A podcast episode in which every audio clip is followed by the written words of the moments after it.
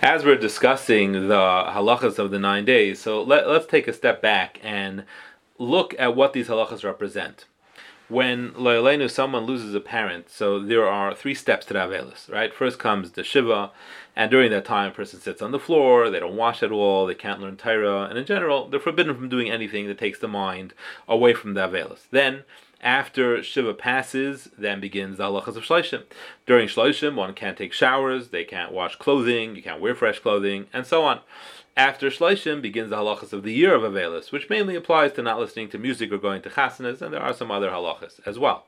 So as you can see, when it comes to the Avelis of the Charbin, we do the exact opposite order, right? During the three weeks, we treat that time like the Avelis of the year, and we don't have chasanas, and we don't listen to music.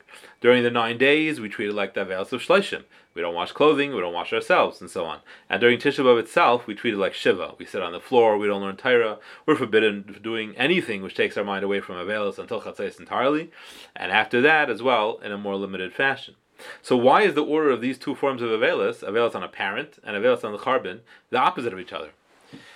So Chazal say, "Kolamas Abel Yerushalayim Zuicha Simply translation is whoever is who mourns on Yerushalayim will merit to see the, its joy, which means will merit Bez Hashem to see Yerushalayim rebuilt when the Beis, when the Beis Hamikdash is rebuilt when Mashiach comes in all its grandeur. That's the pashut pshat. That it's a it's a zchus if we try our best to keep the halachas and to be a part of the Avelis, then we'll be zaycha to partake of the Simcha when it's rebuilt. But Rav Chaim Volozhin is itself. This is a beautiful, beautiful message. He says there's a hidden message here as well. It doesn't say Yiz in the future tense, he will merit to see. Rather, it says Zoicha in the present tense, he merits and sees. What does that mean? He sees it now. How do you see the Simcha of Yerushalayim now? It's, it's destroyed.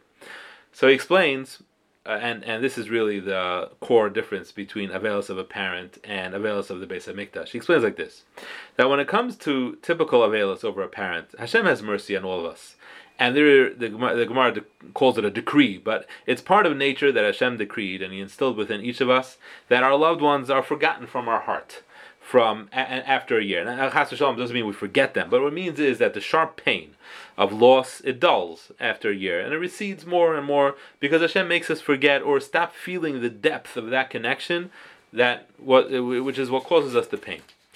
Now, by Yaakov Avinu, it says that he didn't stop mourning Yosef HaTzaddik for 22 years. And Mepharshim explained because Yosef was actually alive.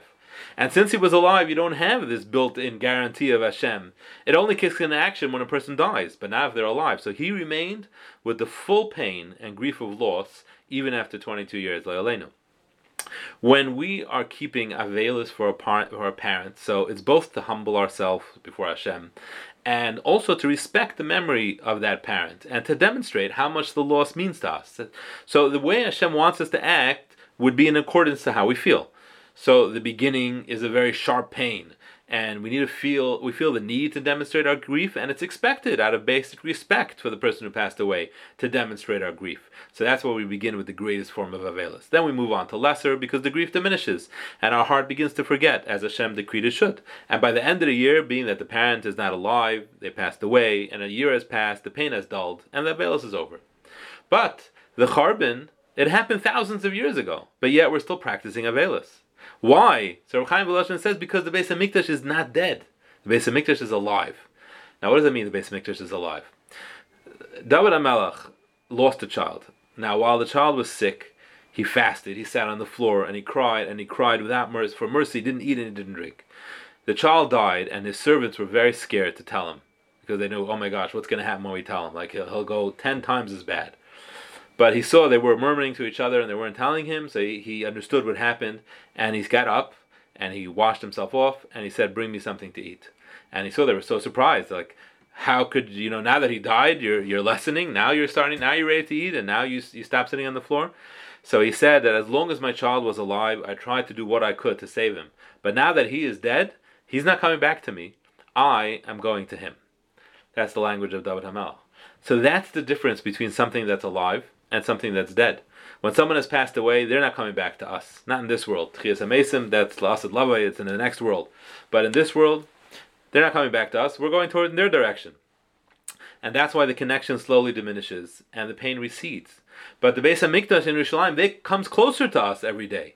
And the, the reality is that our crying and our avelis, it helps, and it brings our the ability for the Beis Hamikdash to be rebuilt with our mourning, with our participating in the Charbin, that is what contributes to the building of the Beis Hamikdash. So the Beis Hamikdash is very much alive, and it's not going further from us. On the contrary, it's coming closer to us. The more we mourn it, the more we are misable, the more we get involved, the more we think about it, the more we cry, the more we say kinnis, and the, anything we do, everything we do, the more we daven for it and pay attention to those those brachas and Shemoneh Esrei and in benching and, and, almost everything we say that mentions something about Charbon Yerushalayim, we are bringing ourselves one step closer to the Binyan Beis Hamikdash.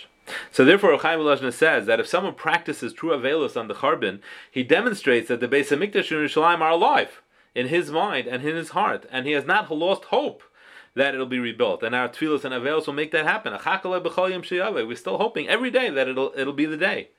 And if so, not only will that person merit of certainly eventually witness the rebirth, uh, rebirth of Yerushalayim, but he says right now that we see that Yerushalayim is alive.